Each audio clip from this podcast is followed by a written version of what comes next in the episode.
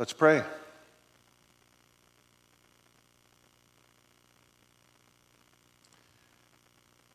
If you sang and you said the words,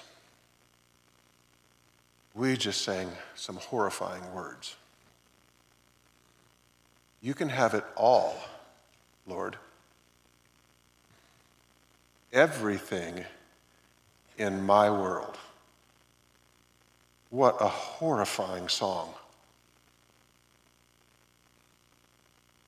I pray that your spirit and your word this morning will so rend our hearts that we mean every word of that. And that you'll use that to change your world through us. We love you, Lord. Amen. This morning, I'd like us to deal with a passage that has troubled believers and theologians and philosophers for a really long time. Uh, it's so compelling, it's had movies made about it. But the climactic scene is so troubling that even though it's in the Bible, you can't show it in church. Um, at age 75, 4,000 years ago, God called Abraham to leave his family and his home in Haran, his father Terah, to go to a faraway land called Canaan. And as God called him, he gave him an amazing promise. Look at this in Genesis chapter 12, the beginning of the great Abrahamic covenant. I will make you a great nation. Now remember, the guy's 75, no kids. I will make you a great nation, and I will bless you and make your name great. Now, this promise was totally absurd, not just because of his age, but because his wife Sarah had never been able to bear children. So, the I will make you a great nation was an impossible promise. It was absurd. And yet, with nothing more than that promise from God, Abraham left everything. And after arriving in Canaan, he gave, uh, God gave him a lot more details about this promise. And if you're uh, using your scripture electronically or, or the real Bible, chapter 15, chapter 15, verse 1. Look at this. After these things, the word of the Lord came to Abram in a vision, saying, Do not fear, Abram. I am a shield to you. Your, your reward will be very great. And Abram said, O Lord God, what will you give to me since I am childless? And the heir of my house is Eliezer of Damascus. Look at verse 3. And Abram said, Since you have given no offspring to me, the one born in my house is my heir. Then behold, the word of the Lord came to him, saying, the man, this man will not be your heir, but the one who shall come forth from your own body. He shall be your heir. And he took him outside and said, Now look toward the heavens and count the stars. If you are able, count them. And he said to him, So shall your descendants be. Now, Abraham, we don't know for sure that whether Sarai heard this or not, but we know for sure Abraham would have run to his wife, Sarai, and and she just didn't hear the same message. She didn't believe what God told Abraham. And so she came up with an alternate plan, kind of mind blowing. Still can't figure this one, but here it is. Now, Sarai, Abram's wife, had borne him no children, and she had an Egyptian maid whose name was Hagar. So Sarai said to Abram, Now behold, the Lord has prevented me from bearing children. Please Go into my maid, perhaps I shall obtain children through her. And Abram listened to the voice of Sarai. Now, again, this is kind of hard to imagine, isn't it? But that's, that's Sarai's plan. And you may know this led to disastrous and lifelong complications. Here's verse 15. So Hagar bore to Abram a son, and Abram called the name of the son whom Hagar bore Ishmael. That disaster goes on today. That disaster will be on the front page of the New York Times today. Um, so, despite Abraham and Sarai's unfaithfulness, 13 years later, God came to Abram again, and look in chapter 17, verse 1. Now, when Abram was 99 years old, I mean, he's going to have a baby? This gives me chest pain to think about. It was hard enough for me at 25, okay? So look at this. Abram was 99 years old. The Lord appeared to Abram and said to him, I am God Almighty. Walk before me and be blameless, and I will establish my covenant between me and you, and I will multiply you exceedingly. Verse 5.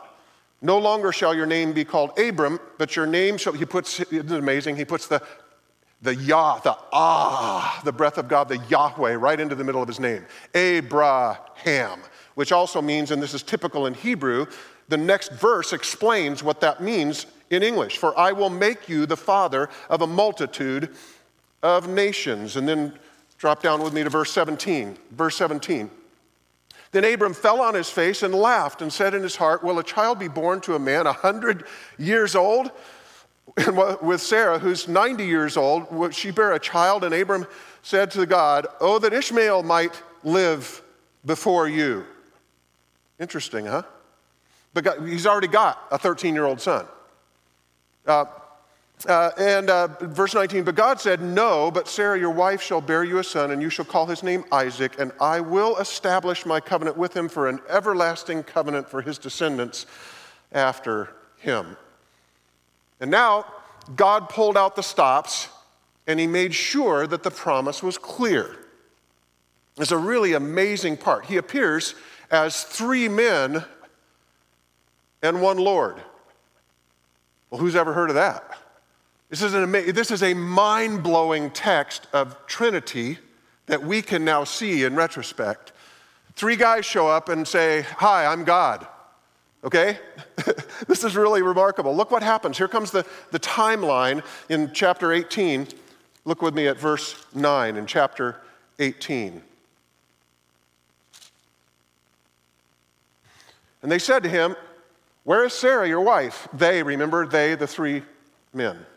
He said, Behold, in the tent. And he said, I will surely return to you at this time next year. Behold, you, Sarah, your wife, will have a son. And Sarah was listening in the tent which was behind him. Now, Abram and, and Sarah were old, advanced, in, and Sarah was past childbearing. And Sarah laughed to herself, saying, After I have become old, shall I have pleasure, my Lord also being old? I mean, you can imagine the, uh, hey, God, if this is really you, have you seen the old codger lately? This is not going to happen, right? Okay, uh, um, and, verse 12, and Sarah laughed to herself and said, After I become old, shall I make pleasure, my Lord being old also? And the Lord said to Abraham, Why did Sarah laugh, saying, Indeed, you will bear a child when I am old? Is there anything too difficult for the Lord? One of those questions that resound through the ages. Is there anything too difficult for the Lord? You walked in today with difficulties. Is there anything too difficult for the Lord? At the appointed time, I will return to you. At this time next year, and Sarah shall have a son. And now, at age 100, the impossible happens. Chapter 21, look at verse 2.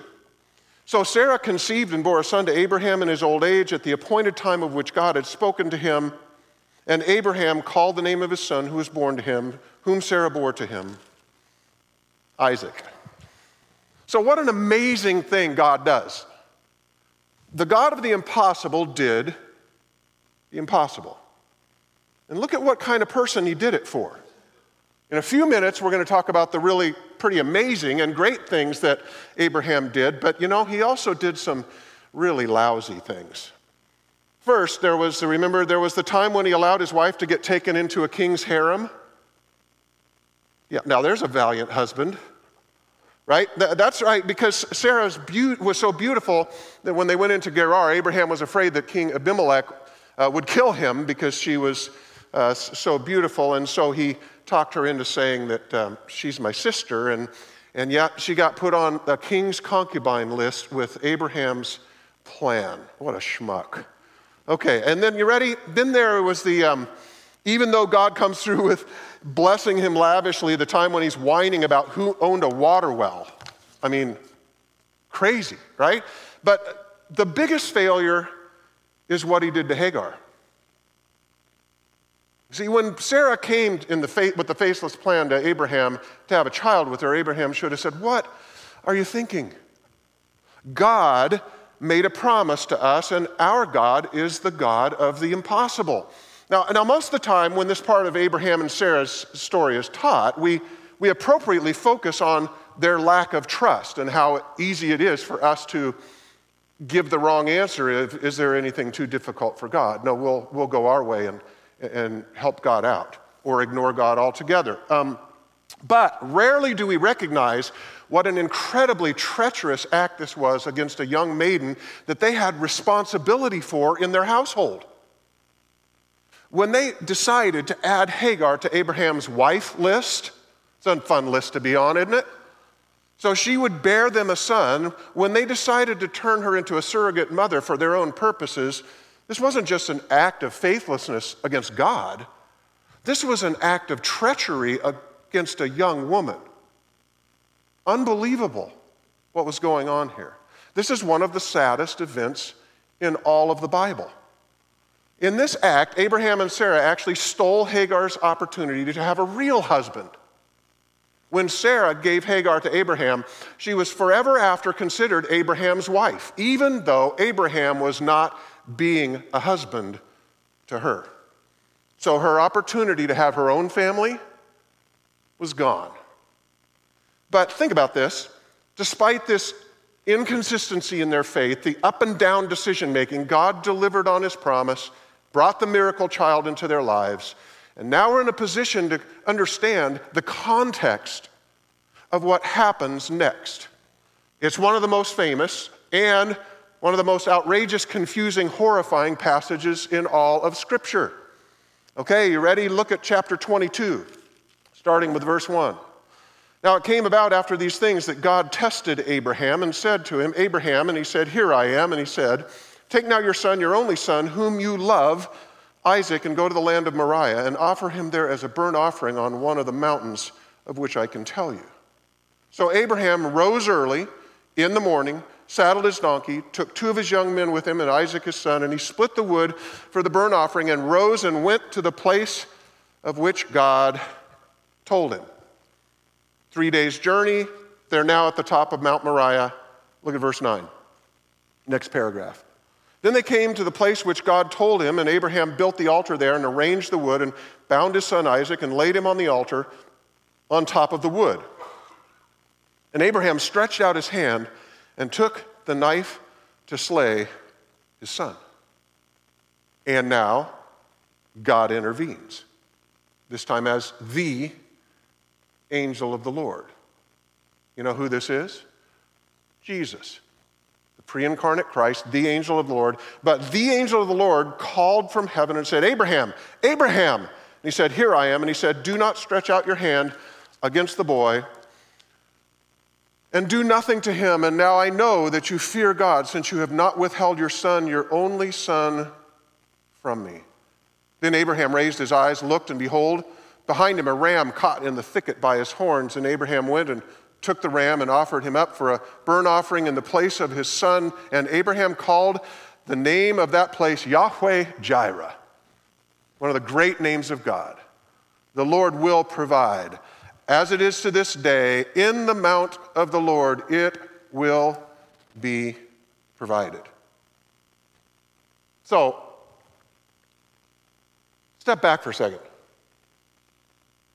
What was God thinking?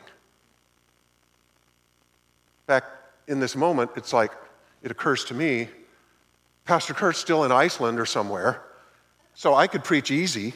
Why? What was I thinking? Why did I think Genesis? Oh, yeah, Genesis 22, there's an easy one to deal with. Um, in his faith walk, he had some highs and some lows, some good days and some bad days. In fact, Abraham was acting a lot like a lot of American Christians inconsistent, lukewarm. You'd find him being the most amazing guy one day and then groveling in pathetic self pity the next. So, what did God do? he showed Abraham great love. Love? yes. In fact, what God did for Abraham was even more gracious was even a greater gift than giving him a miracle child. And here it is, and this is your first notes. And this is important. Here's God's great gift to Abraham God gave him a wake up call. And while it was God's love, it felt like a ton of bricks had hit him, didn't it? Ever had God's love? Me too. After all, this event seems so outrageous that there are theologians who call it divine child abuse. And because this passage has been so gigantically controversial in the history of biblical thought, let's run this context one more time and let's add even more weight to how inexplicable God's actions seem to be. Why would God do this? After all, think about what Abraham had done as part of his faith in God. He'd given up a lot. And he had some really stellar moments, like the high point when he interceded for the sinners of Sodom. He, called for grace for people who didn't deserve it because he knew it wasn't his actions that were righteous, it was his faith. It was believing in God and trusting in God alone that was his salvation, was his righteousness. And, and it's impossible to overstate how incredible it was that he was willing to leave his country, his family, his inheritance, his land, and his ancestral home. In leaving Ur of the Chaldeans, he had left everything for God. So pay attention. What's at the very heart of this event is so important. I want you to write it in right out of the text from 20, uh, chapter 22. Look at, look at it. Take your son, your only son, whom you love. Think about it. What God did, here's your next blanks. He had called Abraham to give up that which he loved more than anything else in the world. And look what happened when Abraham gave back the blessing that God had given to him.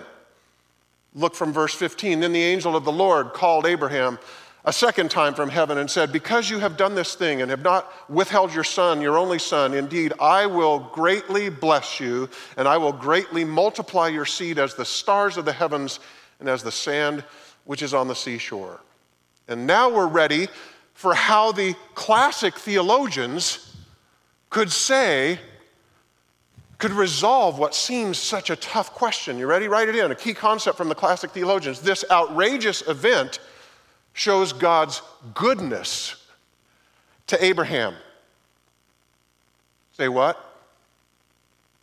See, plenty of modern theologians have said, well, if God did this, he's actually an evil God. And, so, who, how could this event be an act of love? Well, let's start by looking at God's catastrophic intrusion into Abraham's life. After God blessed him with Isaac, Abraham thought he was in Fat City. But then something happened that's all too common among God's people. Abraham was lulled to sleep. Listen, American church. Abraham was lulled to sleep by God's blessings. Listen, most blessed nation in world history. He thought that all was well, but God knew that Isaac, as incredible of a blessing as he was, had actually put Abraham in great peril. Because remember, where Abraham started was with great faith. Now he was at great risk. You ready? Here's, here's your blanks. What was Abraham's peril? He was at great peril for replacing God with something he loved more. Oh, help us, Lord. And in this perilous state, God gave Abraham the gift of shaking up his world. God loved Abraham enough to test him. He woke him up. He shook him out of his blessed little world and made him think about eternal things, forever things. God gave him the gift of forcing him to think about what really mattered most. And remarkably, Abraham went all in. He got up the next morning early and off he went. It is an absolutely amazing step of trust. And now let me point out what many of us think about this passage. We spend a lot of time being distraught about how audacious this story and how horrible it is that God would do something like this, or, or we go looking for the theologians I, I mentioned to tell us, well, God's not like that. So it must have been that Abraham just thought this was what God said to do right? To make ourselves feel much better about God.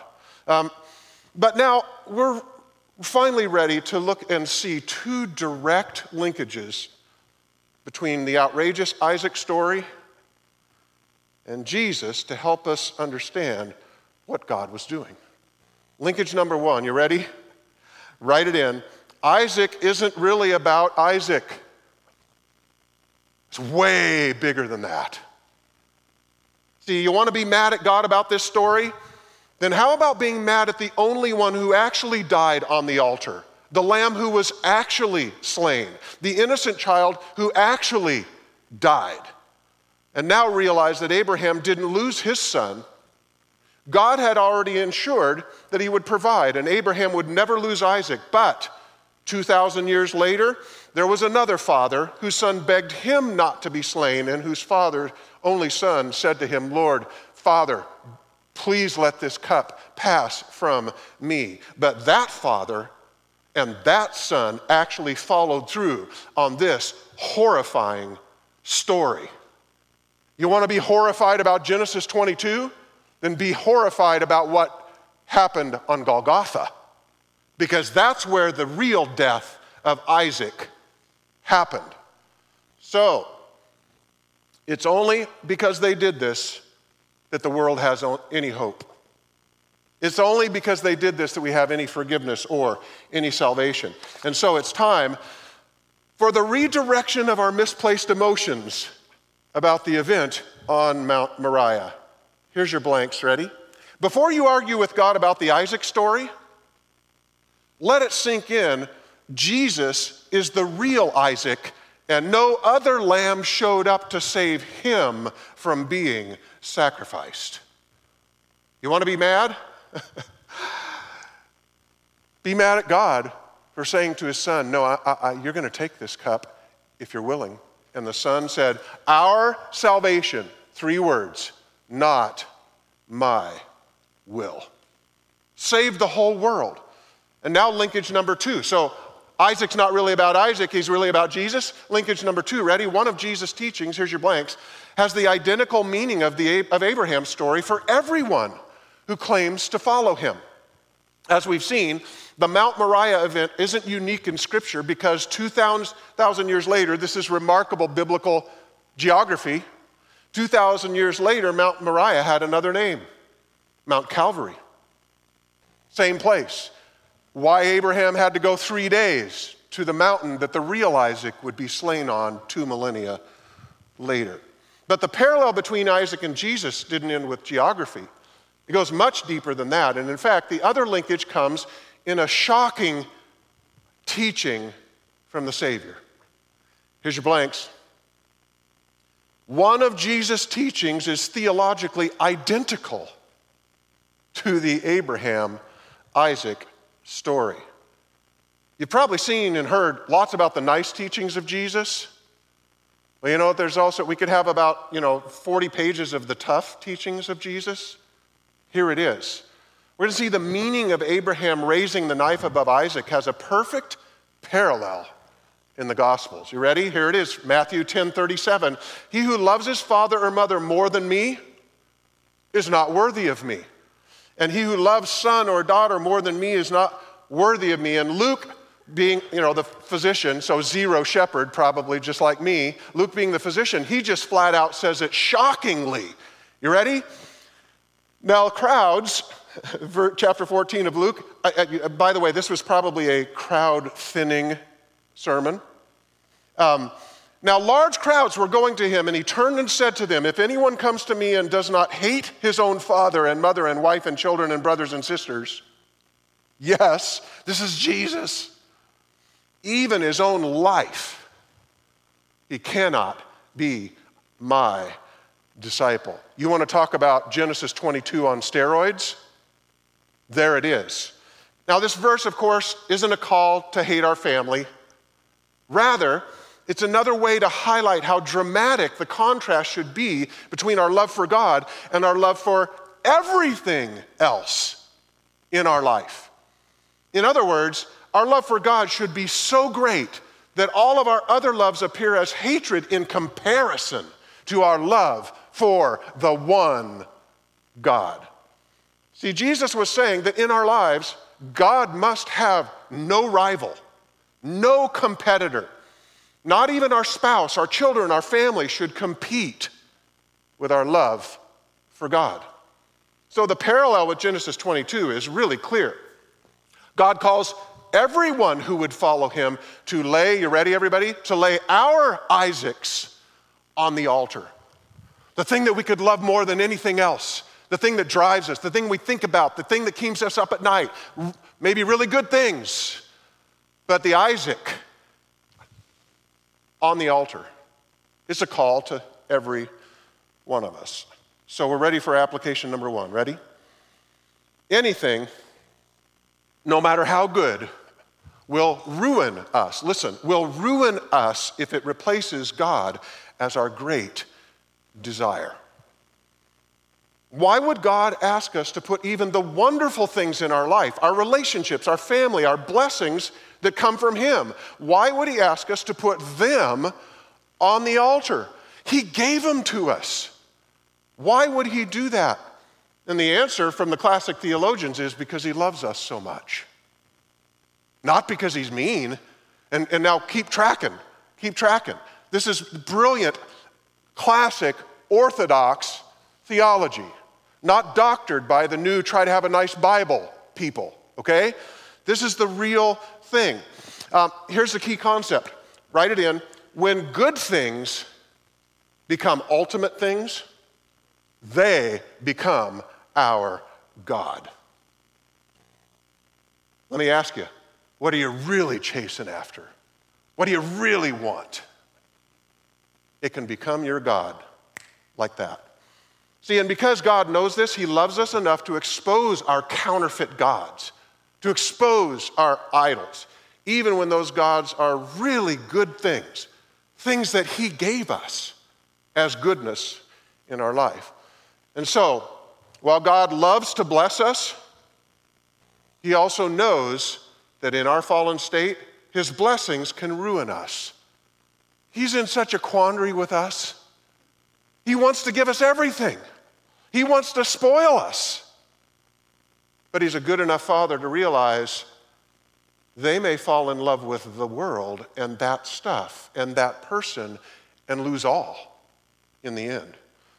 So, are you ready for this whopper of a surprise?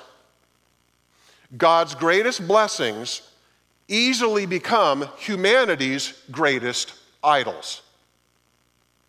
God's greatest blessings easily become humanity's greatest idols. See, it's not grungy stuff that becomes idols, it's great things that become idols.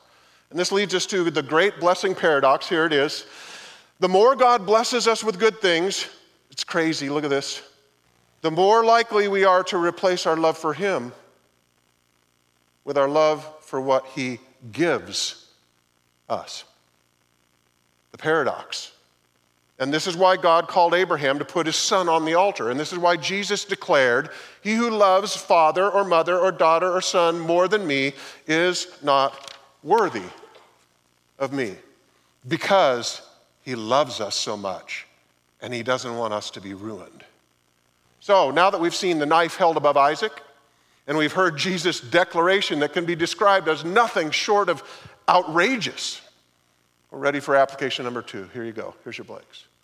The true call of Christ is to make all other loves insignificant in comparison to your love for Him. Just so you know, that's the call, folks. That's the call. Now, I want us to remember that there were only two options in the Abraham Isaac event, and neither of them would lead to Isaac's death. Okay, just to kind of get through the philosophical issue here. Either Abraham would refuse to do what God asked him to do, or he would obey as he did, and God would provide another sacrifice. So, in both scenarios, Isaac lived. Okay? Isaac was never at risk for being killed. And what this means is that those who have tried to alter and change and reinterpret this story have actually missed the real point of the story. And here it is it's a key concept. Write it in. Ooh, this is a bummer. Genesis 22 isn't really about the death of Isaac. Either way, Isaac was going to live. It wasn't really about Isaac, you ready? It's really about the death of Abraham. And you know whose names we can fill in? Ours. The putting that on the altar, what you love the most, isn't about that thing being gotten rid of. It came from God. It's His blessing. It's a good thing. It's about us dying to our will. See, it's about Abraham saying, As much as I want the promised child, Lord, I want you more. As much as I love my son, I love you more. And that's why Genesis 22 has a direct parallel to the call of Christ. You see, few believers in our culture ever come to grips with how drastic and far reaching the call of Jesus is. So, given what we've learned from Scripture, here's Jesus' radical call. You ready? Write it in. The cost of discipleship isn't just high, the cost of discipleship is everything. Now, giving up everything doesn't get us saved. Remember, this isn't the cost of salvation. Calvary paid all the price of salvation. But if you would come after him, if you want him to be your God and not all those other things that he's given to us, if you want him to be our God, the reality is the cost is everything. And let me interpret what I mean there by everything. It means everything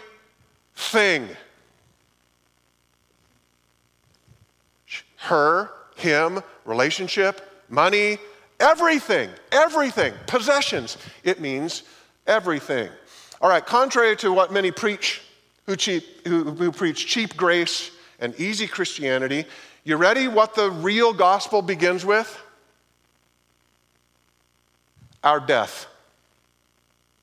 You're saying, where did that come from? How about you might have this in your home? Believe and be baptized and you will be saved. That's right. Believe and baptized, dead, buried, under the water, a death before the resurrection to new life. Believe and be baptized. Believe and die, and you will be saved.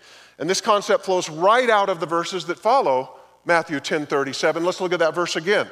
He who loves his father or mother more than me is not worthy of me, and he who loves son or daughter more than me is not worthy of me. And he, look at this, who does not take his cross and follow me. Cross, it's an instru- instrument of execution in Rome, right?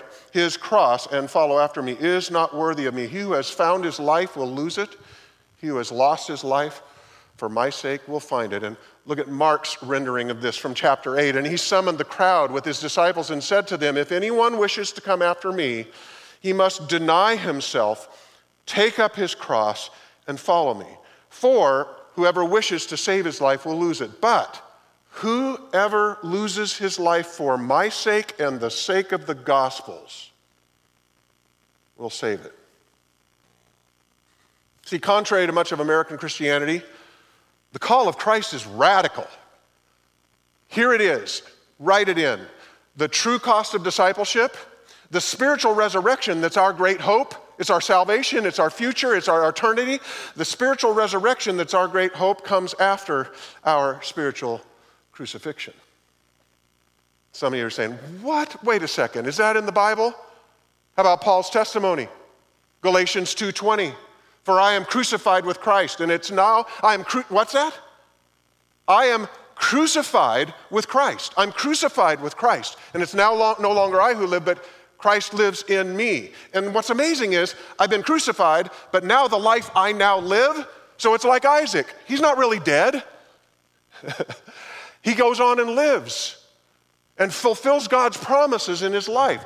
The life I now live in the flesh, I live by faith in the Son of God who offered himself up for me. I mean, it's just an amazing, amazing concept. And, and look what happens in the incredible resurrection chapter. If you don't know 1 Corinthians 15, you should just learn it.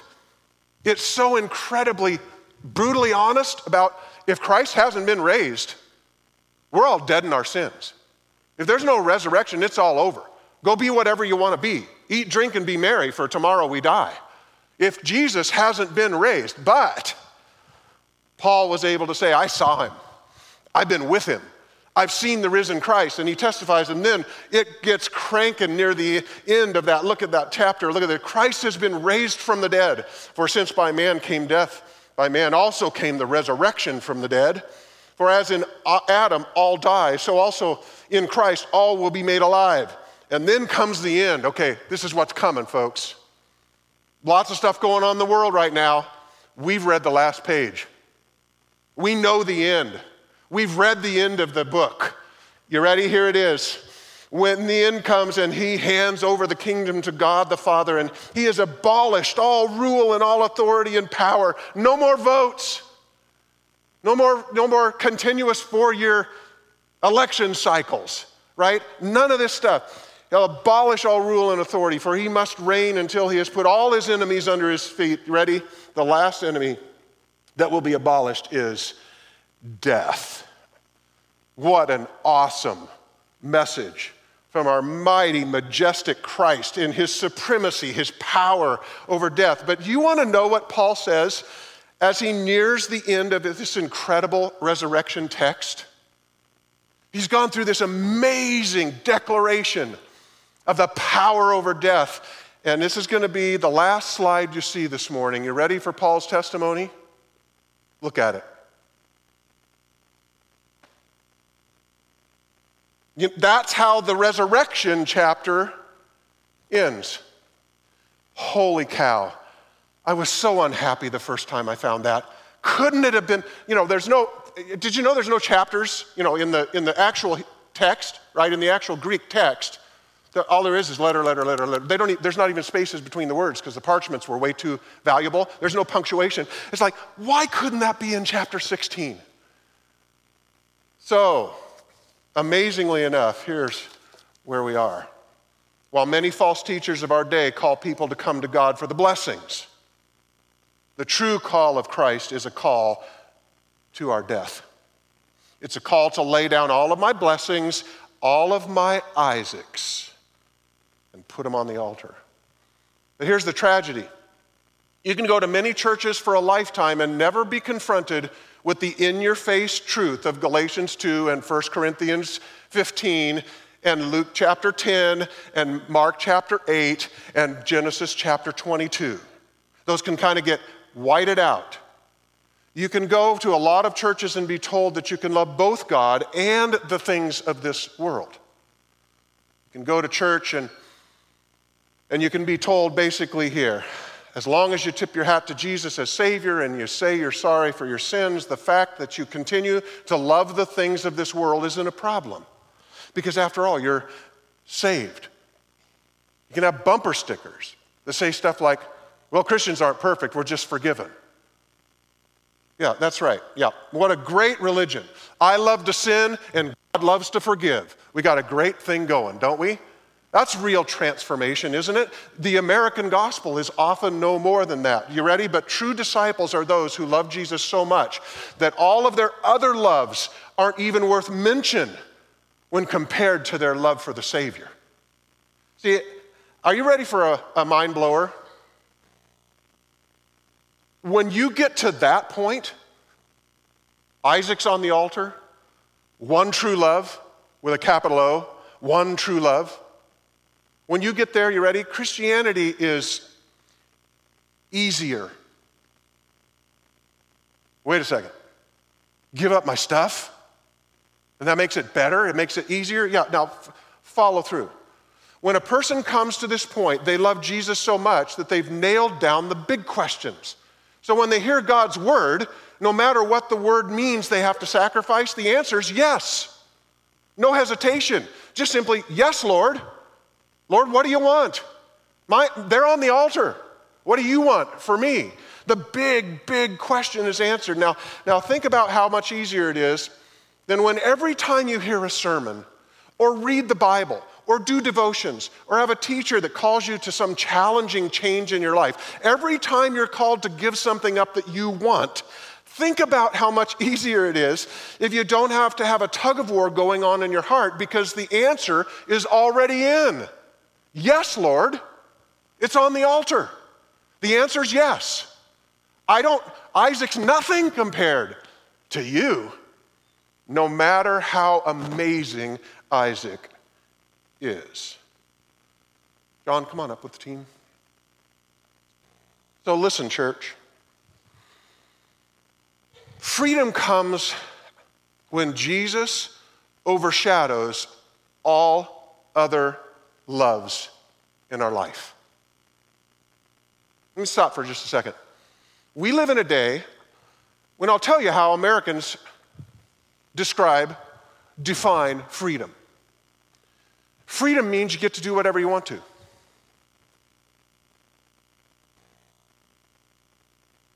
Just follow your instincts. You get to do whatever you want to. That's freedom. You know what freedom is? You see, if freedom to you is you get to do whatever you want to and have the stuff that you want to and do whatever you want, if that's freedom to you, here, here's the key. Those things will utterly, completely ru- rule your life. Their pursuit will make you give up mo- much more important things. Happens all the time. You know what freedom is? The freedom is to when we come at those points where we know what we want to do and what we should do for whoever, for whatever, we are free to say, I choose what I should do. That's freedom. Otherwise, you're always chased to and fro by your desires. And you know what? A human ruled by desire, no matter how well they start, always end up ruined. You see, if I'm truly, actually, really, absolutely in love with Jesus, what am I going to do when I'm tempted? I'm going to I'm going to follow the one who I love with all my heart. And what am I going to do when the crowd goes the wrong way? I'm going to go the right way, even I have to go all alone. What am I going to do when I hear the voice of the enemy? I'm going to turn around and run the other direction. And what am I going to do when the world offers me something to fall in love with? I'm going to say to the world, there's nothing you can offer me to replace my love for my God. Nothing. Do you know what that's called? Freedom. No more tug of war over every single thing. Oh, the Lord, you want that for me? Oh, oh, what a big deal. Or congratulate, worse, congratulating ourselves for how much we do for God. Oh, Lord, how wonderful when the fight's over, the answer's in, and the struggle is finished. Isaac's on the altar. In a moment, we're going to open these altars. But before we do, let me ask you have you ever come to the point where you lifted the knife above all of your Isaacs? All those things that you love the most. Maybe you've heard God's high call, but this morning the word is asking Have you heard God's everything call? Not just the high call, the everything call. Have you heard the full on, all in radical call of Jesus, or have you bought into the milk toast, soft sell, watered down, lukewarm Christianity of the day? Have you come to the point where you've really nailed down the big question? Or are you reserving the right to have Jesus share his position in your life with the other loves that you have? Stand with me, congregation. This morning, Jesus is calling every one of us. Don't be deceived. His call is the most outrageous call you'll ever be challenged with. You know why? Because he's not looking for part of you. He's not looking for some of you. He's not looking for lots of you. He's not even looking for most of you. He's looking for one thing all of you. Everything. That's the only call Jesus has ever offered. Pick up your cross, deny yourself, and come with me for the great adventure. So, this morning, are you willing to raise the knife? Are you willing to lay your Isaacs on the altar? And this is really important. Some of you have tried to do that. You've tried to consecrate yourself into being holy. Okay, I'm going to do this and I'm never going to do that and I'm always going to do this and I'm going to, and you know what? You can't do it. None of us can. Not any of us can be righteous in our own strength. We need a miracle. See, our only hope is to ask the Holy Spirit to transform us into the kind of person that we can never be unless G- Jesus fills us completely with Himself. And it is now no longer I who live, but Christ lives in me. Why? Because I died.